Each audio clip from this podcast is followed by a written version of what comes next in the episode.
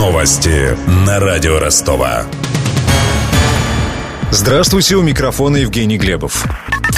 Россия объявила гуманитарную паузу в сирийском Алеппо. В течение завтрашнего дня прекратятся авиаудары, а мирным жителям и сдавшимся боевикам позволят покинуть город, заявил журналистам начальник генштаба Валерий Герасимов. Для этого открыты два коридора, от которых будут отведены все правительственные войска и техника. Один коридор открыт для следования к сирийско-турецкой границе, второй в Идлиб. Остальные шесть коридоров действуют для выхода мирных жителей, эвакуации больных и раненых.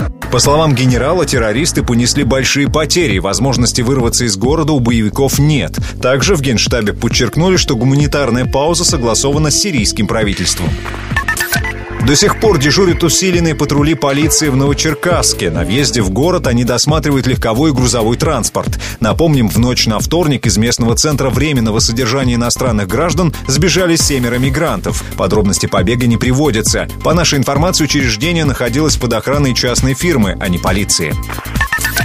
Компенсацию за опоздание и срыв авиарейсов могут увеличить до 380 тысяч рублей. Такие поправки в Воздушный кодекс разработало правительство, пишет сегодня коммерсант. Сейчас за каждый час опоздания самолета клиент получает 25 рублей компенсации. Новые правила заставят авиакомпании внимательнее относиться к пассажирам. В то же время возрастут издержки, что может сказаться на конечной стоимости билетов, считает независимый авиаэксперт Дмитрий Адамидов. Наши авиакомпании, конечно, пытаются быть клиентоориентированными, но работают в режиме экономии, поэтому некоторые технические процессы исполняются не всегда по регламенту, некоторые избыточные с точки зрения руководства компании вещи не реализуются. Но я не говорю про безопасность, а про сервис, про качество услуг. У нас пассажиры, конечно, обращаются в суд и пытаются отставить свои права, но эта практика только набирает силу. Поэтому авиакомпаниям придется свою работу как-то пересмотреть. Увеличит ли это стоимость? На первых порах может, но я думаю, что за полгода-год все придет в норму, и мы будем иметь более качественные услуги по той же самой цене.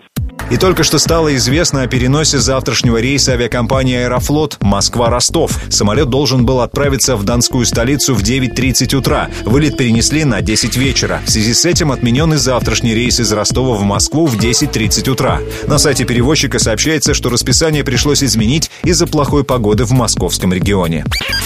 С главными новостями этого часа знакомил Евгений Глебов. Над выпуском работали Денис Малышев, Мария Погребняк, Ксения Золотарева и Александр Стильный. До встречи через час.